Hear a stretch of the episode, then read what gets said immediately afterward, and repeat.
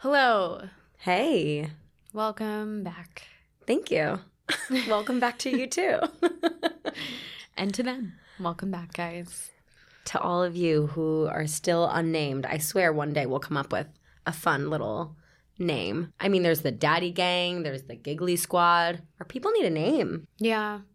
If you ha- guys have any ideas, pl- please feel free. let us know. I hope you had a fun Halloween weekend. We're recording this on actual Halloween. Did you do anything fun for Halloween weekend? Halloween weekend? I told myself that I was not going to go out, and then you invited me to your party, so I got a costume, and then you canceled your party, so I needed to go somewhere to wear the costume. And my neighbor, boyfriend, and friend were like, let's just go to East Village to see the sights. What The are si- sights. what are the sites? We wanted to see the chaos of it all, but we Oh. really just saw like a bunch of 20 year olds throwing up on the side of the street. So Yeah. wasn't that great. We got pizza and went home. But I got to dress up. So That's kind of similar to mine, actually. really? First of all, it was the first Halloween in my life that I didn't dress up. At all? I did not put on a costume. For those of you who know me or don't know me, Halloween is my Super Bowl. I get ready for it for weeks. I plan my outfit. And I don't know, this year I was just so stressed with work and just like other personal things in my life going on. I just didn't have the motivation, which is also why I canceled the party because I was just too anxious. I was too stressed. And I ended up just canceling that. And then I had my sister's bridal shower, and then we all went out to the city after. Her and her friends are not very into Halloween. Like, they don't dress up mm-hmm. anymore. They're older, like, whatever, I get it. So they wanted to go to a Mexican restaurant. And I was like, okay, well, I'm not gonna go dressed up. Like, did I have a costume in my bag ready to go? Absolutely. But I couldn't wear it to dinner. What was it? That lace catsuit, actually, that we wore in our mm-hmm. photo shoot. I was gonna wear that and then just do cat ears. So you were to be a cat. I was gonna be a cat.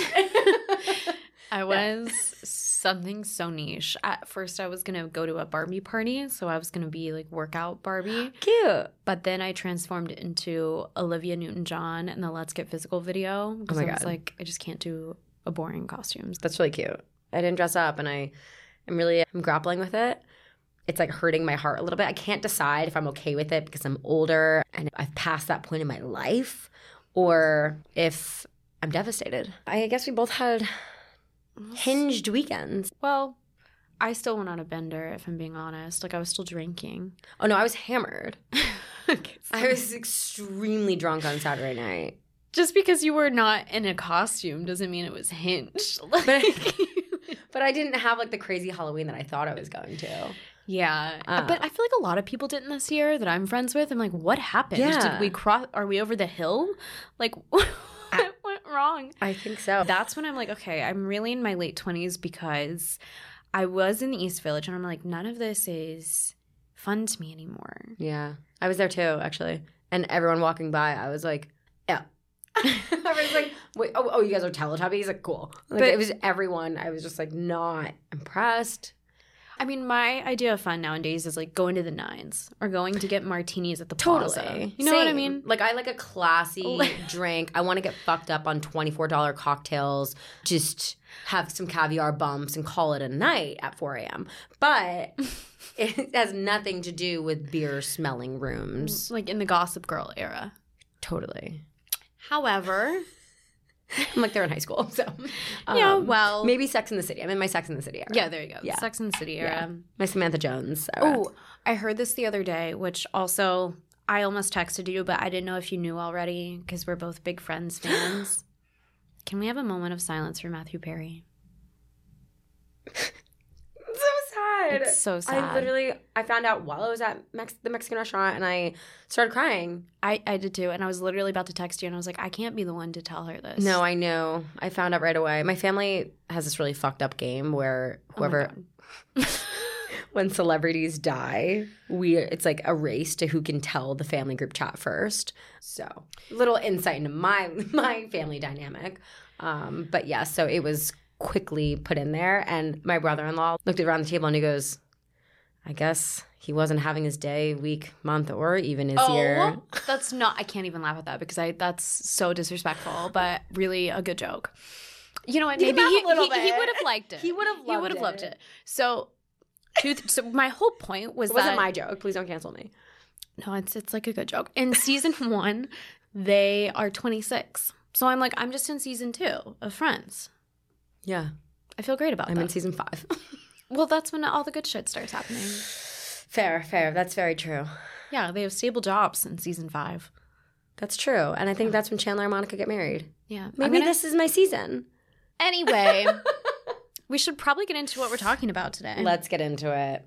We're talking about anxiety. Anxiety. I've got a lot of it. I'm not I'm not ashamed to say. Um I'm riddled with it. Yeah, it's so funny. It was definitely one of those things when I was younger, I don't think I realized I had. I don't think I could put an, a word to how I was feeling. And I would hear that people would get anxiety. And maybe that was because of the time that I grew up in, you, know, in the old days of yore. But like anxiety wasn't thrown around so flippantly and so commonly that I think it was still associated with a disorder. It was still a taboo term, just like people didn't say that they went to therapy. Right. Yeah. Yeah, exactly. But then as I got older, I was like, oh, I started to realize the catalyst to a lot of my feelings and a lot of my outbursts and a lot of my anger, which Hmm. I had a lot of. Have you seen Uptown Girls? Of course. I was Dakota Fanning. Like the level of anxiety that she Oh. has as a seven year old or however old she's supposed to be, 11, that was me as a child. I was going to say when you were a child or you're Dakota Fanning as a young adult. Still. But you know, where she's like gotten the hand sanitizer out. Oh, and, yeah. like Brittany Murphy's trying to have fun with her and she's like, I need my Advil. That was me. yeah, and she's like telling a 26 year old to grow up. Yeah. Yep. I did that to my mom's friends a lot. That's hilarious. Yeah. So Yeah. there's that. I did, just to kick us off, I did look up the definition of anxiety just because I want us to be very clear. Anxiety is your body's natural response to stress. It's a feeling of fear or apprehension about what's to come. And there's a difference between an anxiety disorder and ordinary anxiety. Ordinary anxiety is a feeling that comes and goes but doesn't interfere with your everyday life. So that's kind of. Who has that? Not me. yeah. Is that real? Is that a myth? What? People have anxiety, but it doesn't actually interfere with their life. Well, because there's anxiety where you're just like nervous about a job interview or you're nervous about a date or something like that, where it's really common and it's just your body's natural reaction because like you're nervous about something. By the way, we're in a different room. yeah, we didn't address this. We're back in Ken's Mojo Dojo Casa House, which now you finally understand the reference. I do. And I get it now. All we need is like a big horse And a mini fridge. painting. Yeah, Yeah. full of beer. Anyways, as a disclaimer, I don't see a therapist. It was something that I've tried many times, probably four different times. I've tried a therapist. My parents put me in therapy when I was 16. That did not work. They did it again when I was 17. That did not work, mainly because they were forcing me. That put a Yeah. pretty bad taste in my mouth. And then my sister and I tried a therapist together when I was about 21 that lasted about six months. And then the most recent one was when I went through some pretty intense trauma and I sought one out. I saw her for six months and then I stopped again. I've, I've realized it's just not something that works for me. And I've given it a fair go. I, I go in and out of therapy. I've been in therapy for years, but lately I've taken a break because I found that it wasn't really helping me either. But I haven't found too much of a solid alternative other than like journaling. What do you do? Honestly, I brainwash myself. I have become really good at this like internal dialogue where I can convince myself of anything. When I'm feeling anxious, I kind of like have this mean, angry football coach in my head. That's my face. and like you physically picture. Uh, it, it's literally me yelling at myself. so, yes, if I had to put a character to it, I don't know if you've ever seen She's the Man, but it's like the mm-hmm. Illyria coach. And he's like, All right, you sissies. That's me. And I'm basically like, Shut the fuck up. Get the fuck up. Get out of bed. You're being stupid. This guy's not going to matter tomorrow. Just get the fuck up. That is what I say to myself in my head. It is it has that much profanity as well. And I convince myself and I force myself through these situations. I mean, a lot of times it takes a long walk, but I'm by myself, I'm listening to my music. By the time I get back, I am completely cured. It's really just a lot of internal brainwashing and something that I actually learned years ago in a yoga class has kind of changed my life. It's the pink elephant strategy. I don't know if you've ever heard of this, but right now, think of a pink elephant. Okay. How easy was that? It was pretty easy. So the idea is that no matter what your train of thought is, you can switch it on a dime. You can just immediately say, I'm going to think of a pink elephant. And you start thinking of this pink elephant. And now that debilitating anxiety or whatever you were thinking about, whatever heartbreak you just went through, stressor, it's gone. It's proof to yourself that you can actually change your train of thought. Just literally put it on a different course because you're in control. So once I learned that, it was a way for me to just stop dead in my tracks when I started to feel a certain way. And don't get me wrong, there's some days where my brainwashing doesn't work as well and it takes a little bit more brainwashing than usual, but that's what I do. Getting a hold of your thoughts is definitely a huge part of it. It doesn't happen all at once for me, at least, but when I used to meditate a lot, which mindfulness, as cliche as it is, genuinely helps. So does breath work. Mm-hmm. Like the power of breathing to get through anxiety is crazy. Totally. But I was taught to acknowledge the thought and then dismiss it. You don't have to deny the thought. It's the thought that you have, but see that it's there and then be like, okay, we're moving on now. Like right. we don't need to sit in this thought for half an hour. So essentially the same thing, except you're way nicer to yourself. yeah, be nicer to yourself. I was taught when I had really bad anxiety too to give myself a timer. I was going through like the worst heartbreak ever, and my aunt was like, "You need to give yourself five minutes to feel like shit about this thought, and then when that's over, go take a shower, get up, and then do the next thing and then the next thing. Yoga, you mentioned, mm-hmm. also helpful, or just exercising, getting serotonin and dopamine and all those happy chemicals going. Yeah. That's super, super, super helpful. And then when I have anxiety attacks, I was taught to do the, the five thing method, which is like five things you can see, smell, hear, feel, something else. What's the other? What's our other sense? Taste. yeah, taste. it's a little harder. The trick that works for me the most, though, is temperature. So if you're having an anxiety attack, you can go grab an ice cube, and the feeling of the ice in your hand will snap you out of it or help to snap you out of it. Oh. Or if I'm having a really shit day, you know, I'll get into like a hot shower or a hot bath and kind of soothe myself that way. Mm-hmm. Little eucalyptus oil. Sounds lovely. And then journaling, which I just started doing in that women's retreat.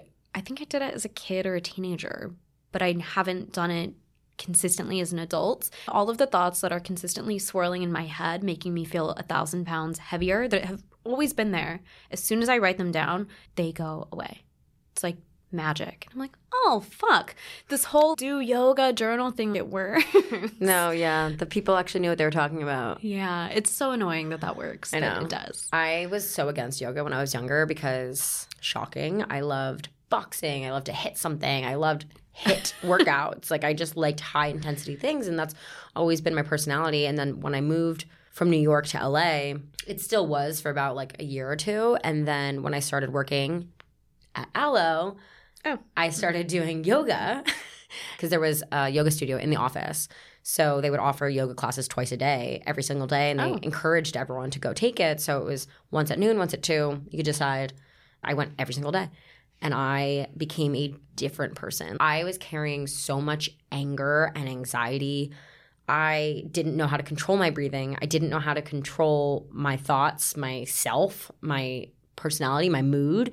And with mm-hmm. yoga, just with the breathing, and then also you have an instructor who's sitting there and essentially being like your shaman. And they usually come with a lesson at the beginning or end of class, and they want you to set your intentions, and there's a purpose. And I always thought it was a bunch of woo woo but it worked so well for me where I had people coming to visit me in LA from New York being like, you were a different person.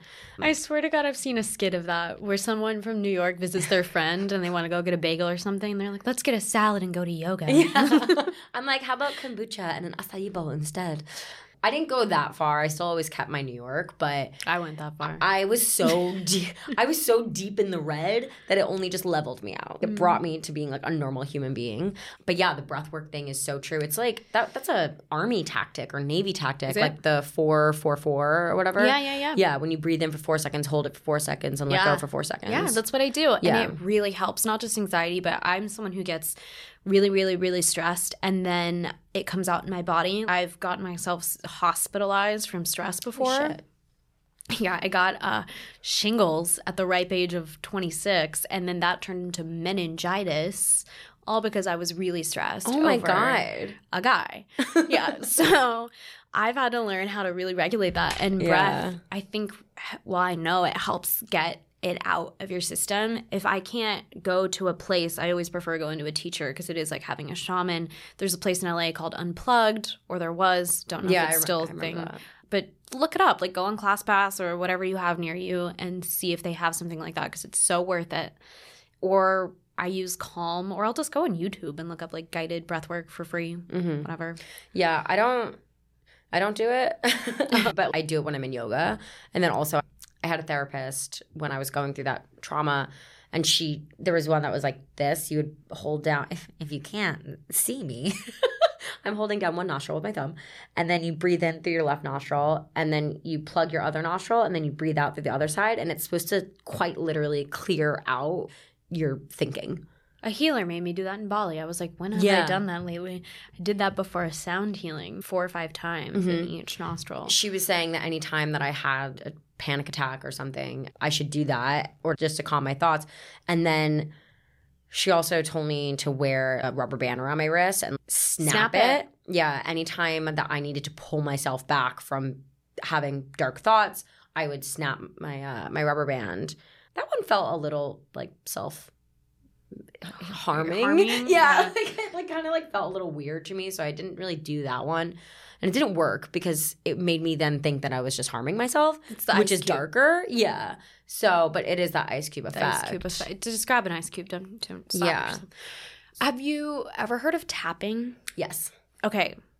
If you haven't before, I'm going to explain it, and it might sound a little woo woo, but one of the most transformational moments in my life happened because of tapping. I know it sounds dramatic, but I was going through, and I've talked about it lightly on the podcast.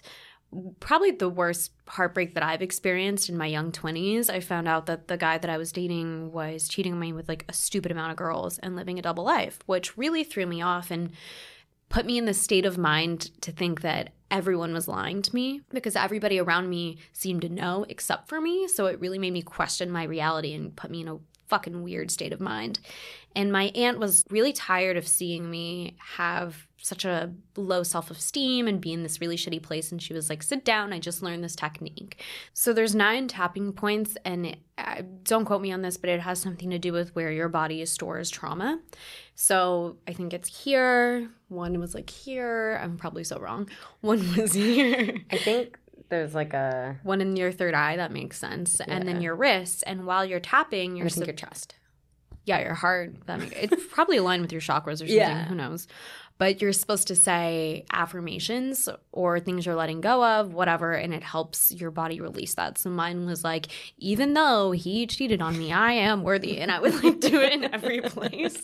And I did it for ten minutes, and then I truly felt like I had let a huge part of that go, and I was like, oh, I think my that therapist had suggested that too. And I'm going to be honest, I feel stupid sometimes when I'm doing those things. And I did feel stupid when she was telling me to do the tapping. I'm one of those people, I'll admit it, that you know, you're in in a room or something and you have someone guiding you. They're like, "Okay, now everyone close your eyes." And I'm like I'm like, I don't want to close my eyes. Like I and it's it's a thing of I t- feel too vulnerable. I, you know, and Mm. that's more my anxiety. Like vulnerability to me is scary.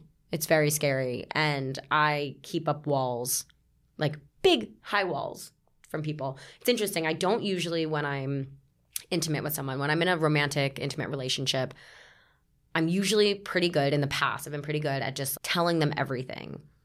And this is actually really funny. This is kind of off topic, but I'm gonna just like, I'm gonna be vulnerable and tell you what I realized. There's probably three or four really traumatic things that have happened to me in my life. And they're usually things that when I'm dating someone, I want them to know about me because I think it helps them mm-hmm. understand me and understand my anxieties and understand just who I am. It also kind of gives them an idea of like how strong I am because I've overcome these things. And I've always found myself telling people really early on when I was doing research on narcissism. One of the things of being a narcissist is you tell people your trauma extremely early on. And I was like, holy fuck, am I a narcissist? Um, narcissists don't research if they're a narcissist. Right. No, and I don't I don't think I'm a narcissist, but it was just a really interesting thing because then it was like that comes back to the validation piece that I want. I I almost like want to feel vulnerable so that I can have someone make me feel safe. It was just a really interesting thing that I realized about myself. We should just start making PowerPoints, like three slides, and be like, these are my traumas, these are my trauma responses. Let me know what you think. Yeah. Check yes if you want to continue seeing me. and fill out this form if you have any feedback. Yeah. but yeah, a lot of my anxiety comes from vulnerability and abandonment is Mhm. a huge one for me. The fear of being abandoned because I have abandonment issues. Yeah, you and me both. Do you think you're afraid, like when you think of the tapping or meditation and someone tells you to close your eyes and you're, you know, you're like one eyed open, like is everyone else doing it too? Do you think it's a fear of being judged for doing it and then abandoned by those around you because they don't? no. I just like feel silly. After living in LA for 15 years, I've seen it all. I'm like, just Yeah. I'll do it. I don't think anyone else is judging me because when I open my eyes, I see that their eyes are closed. I'm like, they're doing it. I have nothing to fear. I don't know. Maybe sometimes I feel above it. Maybe Mm. sometimes I feel like I don't need this. I think I still have that kind of a mentality, which it's not a good one to have. And I don't judge anyone who does these things because I think it works for a lot of people. I don't know. I, I think there's like a blocker up in my mind sometimes where I'm like, I don't want to try something because I don't think it's going to work for me. It's really interesting. And I wonder if that has anything, I'm sure it has a lot to do with obviously the environment we're raised in when it comes to our families, but also geographically. Because I've spent more time in LA and I'm so open minded to the weird shit. 100%. But you've spent more time on the East Coast, and I've noticed that a lot of, you know, New Yorkers or Boston or anyone in this area is more likely to be like, ah, that's woo woo shit. You know what I mean? Hundred percent. That's uh, definitely true. I mean, we're like, oh, you're stressed, you're not feeling good, fucking suck it up and go to work. Right. Like that's always been our mentality. Even when I was sick in school, my mom would be like, "You're going to school. like, get over it." My mom sent us to school with the chicken pox, and the nurse called. that's just not okay. the nurse called my mom and she was like, Mrs. Clipstein, did you uh, know that you sent your children to school with the chicken pox? And she was like, What? No. And they were like, Can you come pick them up? And she was like, When I'm out of my meeting at 11 a.m., sure. And then, yeah. oh my God. Your mom was like, the other kids need to get it over with. Yeah. She's doing it for them. What are some of the things that make you anxious? Mm. the list of things that make me anxious is longer than the list of things that don't. Give me like three big things and Okay. three irrational things. Funny enough, because I'm I'm really adaptable, but at this point in my life, change, which I often seek out for myself, so it's a bit of a contradiction. Just giant life decisions, Mhm. they used to give me anxiety. Abandonment. Thanks, Dad. and this one is so random, but during COVID, I, I couldn't go home because my roommates were partying and I was immunocompromised. So I still fucking had to pay the rent there, but then also figure out where I was going to stay. And a guy that was kind enough to give me the, his apartment for the rest of his lease that he wasn't in, but then that ended and then I stayed with him and that ended and then I went somewhere else and somewhere else and I felt like I didn't have a home. Mm. And that gave me such anxiety that now when I move or I travel for too long, I'm like, where's my home? Like that one really stresses I me out. totally, like a displacement. Yeah, Yeah. displacement. Yeah. I can never thank Yeah. you for giving it a name, but I just have a fear of like not having my place. It's really weird. I 100% get that one. I've traveled for a month and I'm I get to a point where I'm like, oh my god, like I need a home base. Like I Yeah. can't. Yeah. it's really weird niche trigger, but it triggers me probably the most. Hate I totally get that. What do you think that your change one stems from? Have you ever unpacked that? I'm gonna do it now, right in front of all of you guys.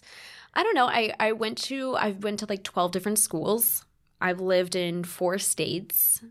I think yeah, four states. I had a lot of change as a kid. Yeah. consistently. I never got to have stable roots, and I don't hate that. I think that I would be more upset if I lived in the same place my whole life and didn't Totally. have well-rounded life experience.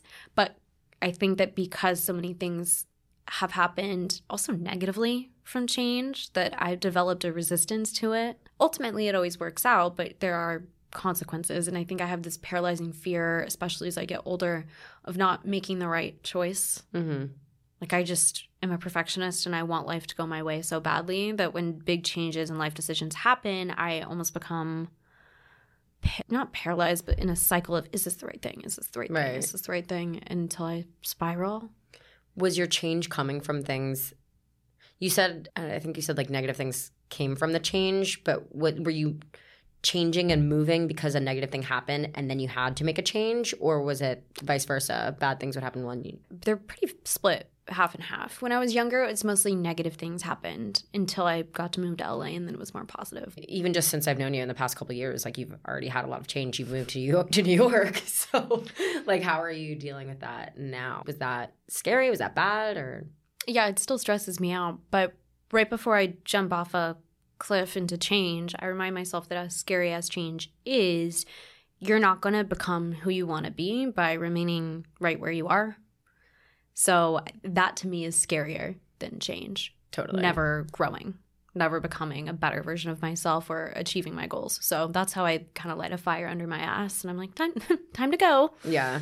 Yeah. That's no, such a good point. That's similar to how I look at relationships when you put yourself into uncomfortable positions. That's when you're going to show the most growth and that's when you're going to become a better person, assuming you can handle it.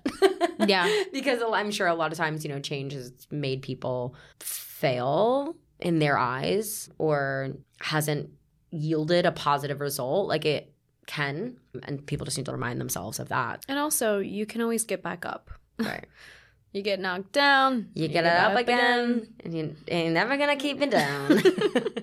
With you, I know you said abandonment was one of them. What have you unpacked? Why? yeah, I have. Well, it's funny. So I always thought it was my best friend breakups, which we Mm. talked about in the best friend episode. I had a couple best friends really just like leave me in my life with no explanation. So it left me with this feeling of, am I worthy? Am I a bad person? It was super hard on me. Yeah. So that was one. But then as I kind of think about it, it's like they didn't start happening until I was 18, 20, and 23. They weren't really in developmental stages of my life. I always joke that we did Guiding Eyes for the Blind when I was a kid, which is it's this program where they socialize Labradors to make them ready to be guide dogs for blind people. So yeah, it was so cute. So we would basically get two puppies for four or five days at a time, and they were like eight weeks old. We would just care for them and love them and play with them. And my sister and I were probably around the ages of five to seven, kind of a thing. So after the five days were up, my parents would just rip these fucking little cute puppies right out of our arms, and we would be like! Like screaming, crying, hysterical children. We were little girls, like of course. And that happened over and over again, like every month that would happen. And we would never, it would never hurt less. So I always joke that that's why I have abandonment issues, is because my parents would take these puppies away from me, which could be. But then, but then there's more. I was drunk one night at a bar recently, and I was with other people. We met this girl, and she was from Germany or Poland or something like that. She was telling me that she is a nanny for people in the city, whatever. And I was like, oh my God, I grew up with nannies. I've had probably 27 different nannies Whoa. throughout my life. Yeah. She was like, oh my God. I don't know if earlier in the conversation I had joked about the abandonment issues, but she looked me down in the eye and she was like, you realize that's probably where your abandonment issues came from, right?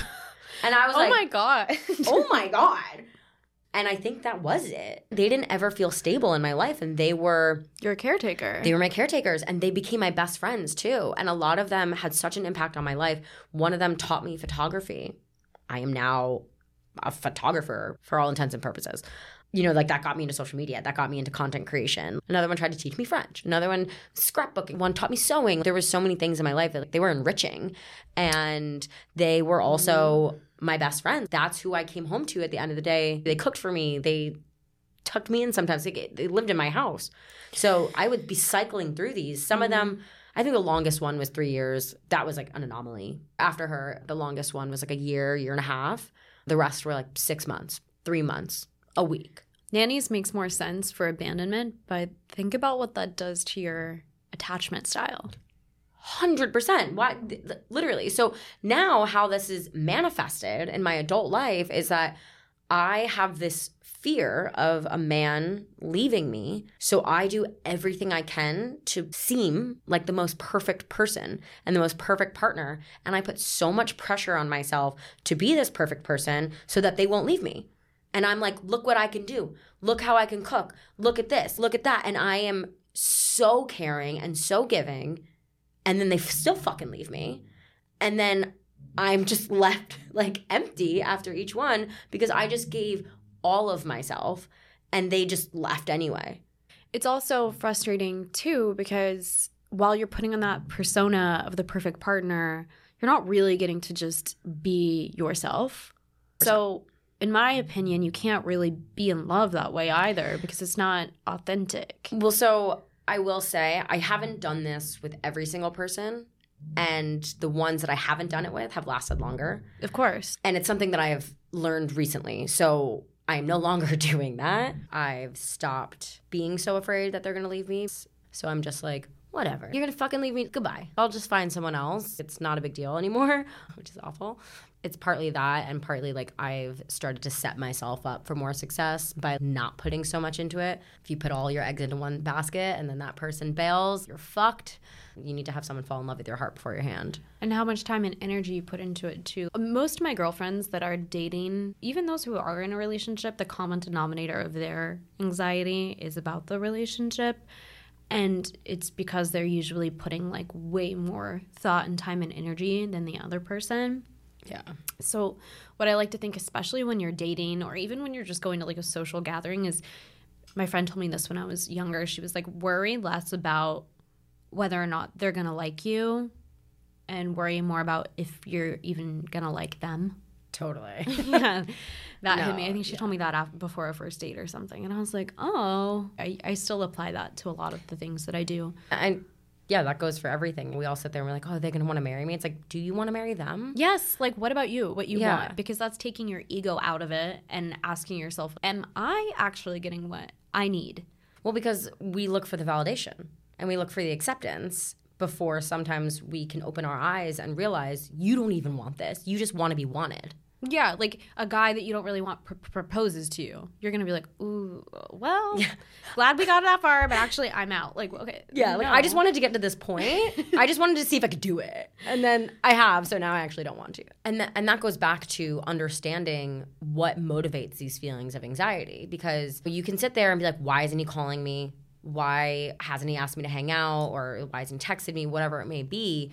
And if you realize that you only care because you want to be validated, mm-hmm. you can have such a mind shift and just be like, what the fuck do I need this guy to validate me for? It's exactly what you said. If you don't even know if you like him, you can't put so much value on someone that you don't even know is valuable to you. yeah, literally. And this is jobs, friends, boyfriends, Yeah. girlfriends, all of it, It's- partners. Yeah, it's all based on whatever value you assign to it. And if you are sitting there and putting someone up on a pedestal, it's not healthy for you. You need to put yourself up on a pedestal and be aware of all the things that you want what's important to you and not just look for someone to validate you because that guy's probably a piece of shit. Mm-hmm. And the more that you focus on yourself and doing things that make you fulfilled and that you love and drive you to grow, the less anxious you're going to be about whether or not they like you. Because you're going to feel, you've said this before, like so good on your own mm-hmm. that it's going to be like, well, what are you bringing to the table? Right. And if they really are bringing something to the table, you'll know it's because it's genuine, not because you're lacking something Yeah. that you're then relying on them to give you. Yeah, and the person that actually cares about you and actually loves you is going to make you feel that way, and you're not going to have to seek that validation. You're not going to have to do anything extra to get that love. They're just going to love you when it's the right person, and they're going to care for you, and they're going to make you feel loved. The best thing in a relationship is when you feel loved when they're not in the room. Mm-hmm. When they're not there and when you're not talking to them and you still feel connected, that's like goals. Yeah, when you're not anxious about, well, what are they doing? And why haven't they texted me back? And I wonder where they're out tonight because you have inherent trust and solid communication about what the other one needs and wants and deserves. Yeah, you have the Yeah. reassurance. Yeah, there you go. Yeah. That's the antidote to anxiety. Yeah, reassurance. Reassurance or gaslighting. Those are the two ways you can address anxiety. Something that I really struggle with when it comes to anxiety, that for a while I felt like I was better at, but somehow I'm back to square one, is differentiating my anxiety from my intuition. So that gut feeling that you should or shouldn't do something, and then just the general anxiousness around whether or not you should or shouldn't do something. I asked a friend what she thought, and she said something along the lines of anxiety feels like dark butterflies. I'm like, yeah, I get that, but I, my brain, like, it's all the same. Do you know the difference? Usually, my anxiety doesn't tell me to do something. Usually, my anxiety is telling me something bad about myself. My anxiety comes up with explanations for what's going on. And a lot of times, they're false explanations.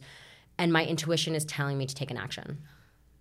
Ooh, Yeah. that's actually really interesting. Yeah, I think that's definitely what it is. For example, when I was dating the old man, I could talk about him now. When I was dating him, my anxiety came from him not speaking to me or him not mm. calling me. And in my mind, I was coming up with these explanations of it's because he's with another girl, it's because he's over me, it's because it's done. Yet my intuition at the same time was talking to me saying, get the fuck out because this guy's a piece of shit. My intuition is providing me with an action plan, and my anxiety is just telling me that I suck. Yeah, I think that's there's been times where my intuition has been like he's cheating on you and that wasn't an explanation. Like that was true and I was right. It was a gut feeling. But you're right the underlying thing wasn't just like he's cheating on you. The intuition was you need to leave Yeah. because he's cheating on you.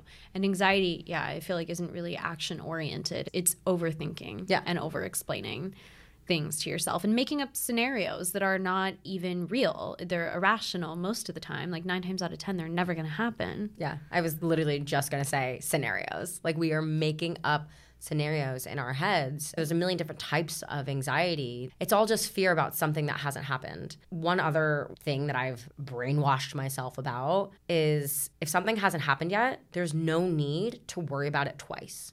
If it's gonna happen, worry about it then. Worry about it when it actually happens. There's no need to double up on the worry and the anxiety. Like, Yeah. if something's gonna happen in a week, let it happen in a week. Don't worry about it now and fucking drive yourself crazy for a week. It's true. Y- your brain doesn't know the difference between something that hasn't happened and something that you're consistently thinking about. So you're exactly right. Like, why are we making ourselves physically sick and Yeah. live through this when it hasn't happened? Most likely won't happen. But yeah, if it does happen, uh, worry about it then. Yeah. Exactly. I said this to my mom the other day. She was like, if, if this person doesn't come to this event that we're having, I'm gonna be so pissed. And I was like, Oh, did she say she wasn't gonna come? My mom was like, No, she RSVP'd yes. And I was like, Then why would you think she's not gonna come? And she was like, Well, I'm just saying, you never know. And I was like, Okay, well. I was like, why don't, why don't we just figure it out when it happens? Because like I feel like she's gonna come if she RSVP'd yes. I flat out said to her, "You are angry about something right now that hasn't happened yet." Which is so funny when you put it that it's way. hilarious. It's like your mind is so powerful and it's so powerful in both directions. And that's what people forget. It's like we are convincing ourselves of this bad thing that might happen, but you can also convince yourself that it's not going to happen and that things are going to be okay. So mm-hmm. that's where the brainwashing comes in for myself. You just have to work backwards because you got yourself here, you can get yourself out of it.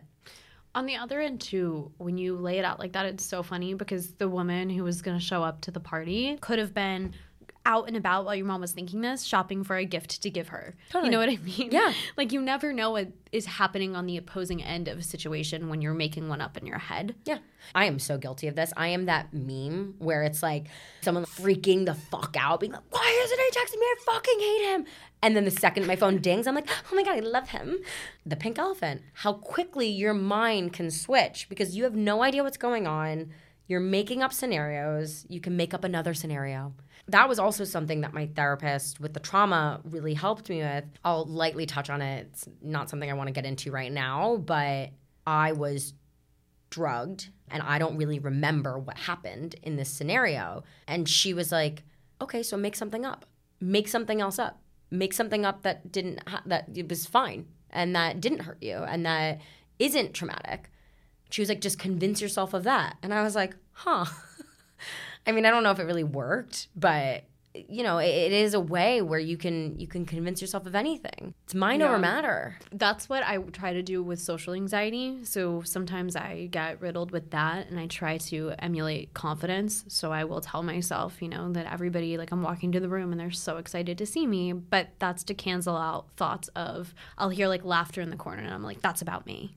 And then it's like, but what? Like, Why? literally, why would they be in the corner laughing about you? Like, that'd be a really weird thing to do. They're just having a good time. And Yeah. you're also having a good time. And you look great. And you have friends here. You have to, yeah, tell yourself positive things to counteract whatever weird shit your brain is trying to tell you. Yeah. And that is such a common one too of just assuming the worst. Fake it till you make it. Have you ever heard of the term foreboding joy? No. I, I've heard of those words separately, just not together. okay.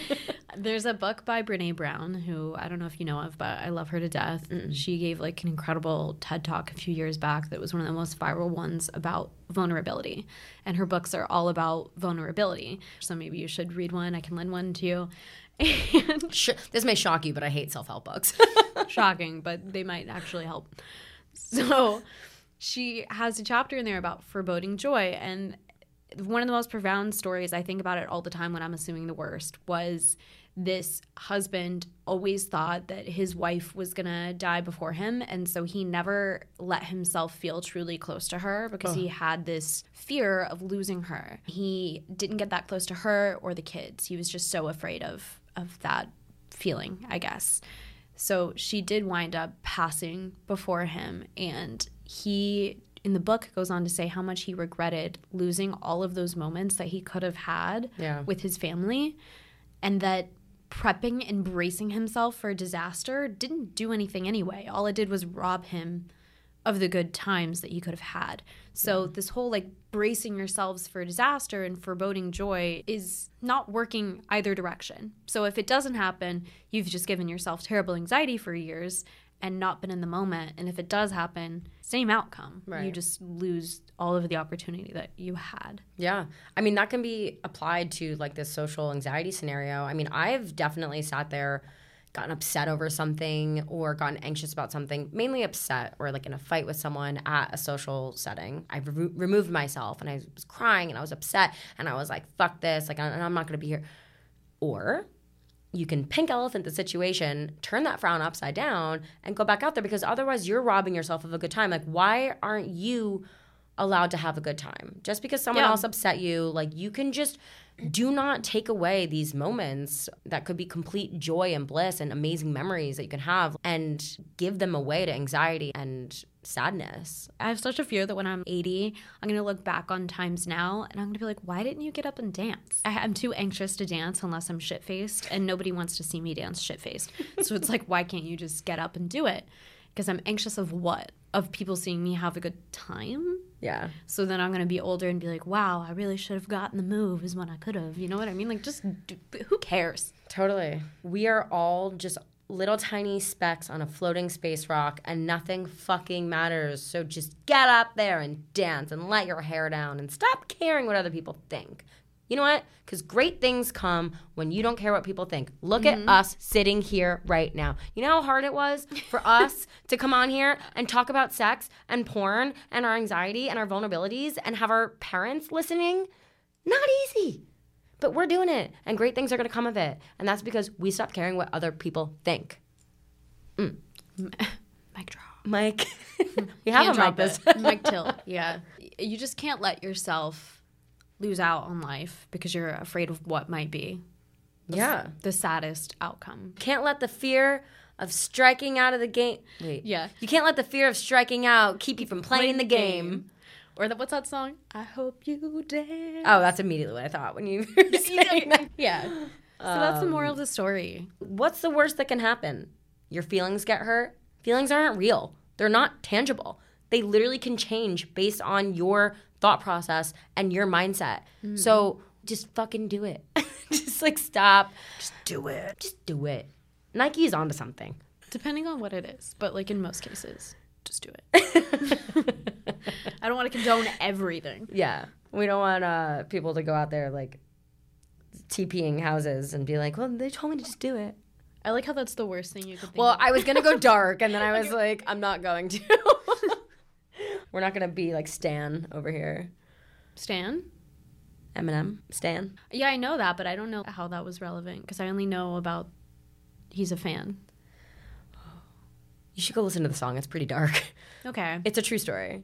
Oh. And. Stan was the OG Stan. I don't think he's alive. Uh, So are we all calling each other Stans, but he's really like some crazy murderous fan? Is that what it is? Yeah. Wow. Like okay. he was such a fan that it drove him to murder. Okay, so I'd rather have fans and not stands. That's a really crazy that we were just like, hey, let's just coin that one if it's a true story. I mean, I'm 99% sure that I'm correct because it's a Eminem song called Stan, and it's about a, crazy fan. a crazy fan who ends up like writing letters to Eminem, and he's like, "I- "My wife is in the trunk, and I'm about to drive off a bridge, and she's pregnant." All right, Eminem's got a lot going on. Anyways, to wrap that up.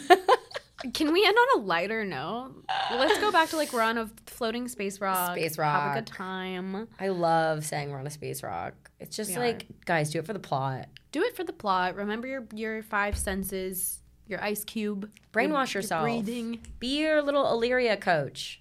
Yell at yourself sometimes. I guess. Yeah, it works for me. You got we've got like two ends of the spectrum here. Chloe and I could not be more opposite. And so now we're telling you as either end of the spectrum how to deal with your anxiety. Not telling, mm-hmm. suggesting. You fully suggesting not medically licensed to do so. No, we're not. We have no credentials It's- other than surviving our own traumas. We're just telling you our experiences and saying this is how we deal with it. If you want to give it a whirl, that's on you. I love that we have the New Yorker being like, "Get the fuck out of bed, bitch," and then you have me being like, "I will be loved." like, It's so true. It's with everything we say and do. It's all just like we're yin and yang. it's cute. It's cute. All right, Well, that was fun. next week we're talking about sex. Let's talk about sex, baby. Let's, talk about you and me. Let's talk about all the good things and the So I'm gonna leave like a little Q and A thing down below. If there's anything in particular that you want us to talk about with sex, fill it out. It's a hot take debate. Oh yeah, duh. Hot take debate. So like debating topics. Don't, you know, ask us when we lost our virginity, but I'll tell you, but don't. But don't do that. Okay. So any hot take debate questions that you want us to unhinge and debate. All right. See you then. Bye. Bye.